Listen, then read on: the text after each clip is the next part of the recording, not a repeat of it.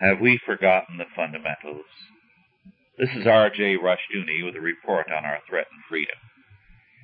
In a recent issue of Chronicles of Culture, Professor Thomas Molnar recounted the following recent events, and I quote, Indira Gandhi, while exercising dictatorial powers, let her son deal with the problem of India's overpopulation by having police surround movie houses, collect the males, and transport them to sterilization centers. Some 10 million Indians lost their capacity to reproduce. In Indonesia, West Sahara, Iran, and Nicaragua, women gouged out prisoners' eyes, emasculated them, then gagged them with their genitals. Unquote. Grim and ugly facts, but increasingly commonplace all over the world. When I was a schoolboy, I greatly enjoyed pirate tales like Robert Louis Stevenson's Treasure Island.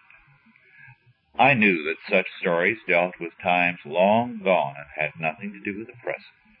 Times have changed since then.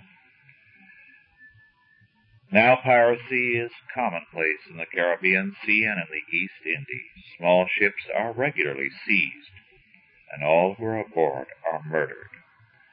Recently, a friend gave me a copy of his friend's logbook of an around-the-world voyage on a small yacht.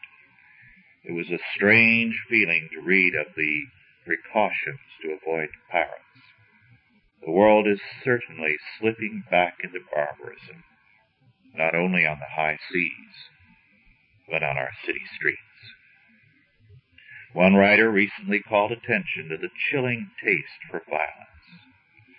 This love of violence is apparently among criminals and also among television and film viewers.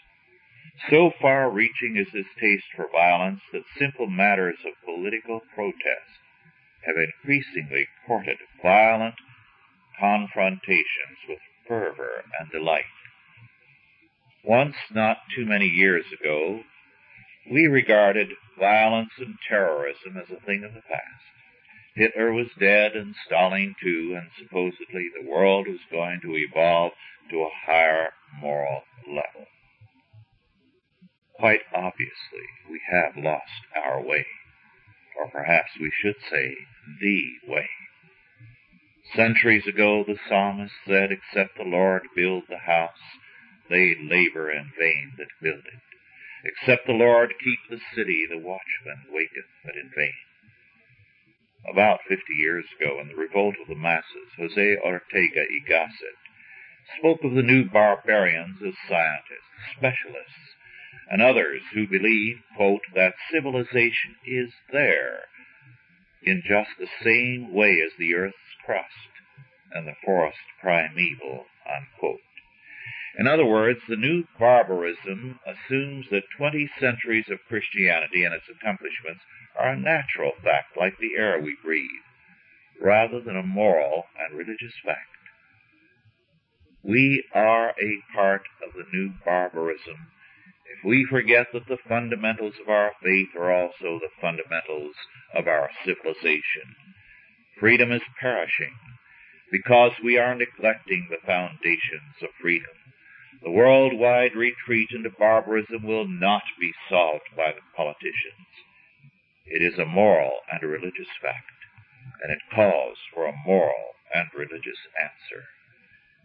This has been R.J. Rushdoony with a report on our threatened freedom.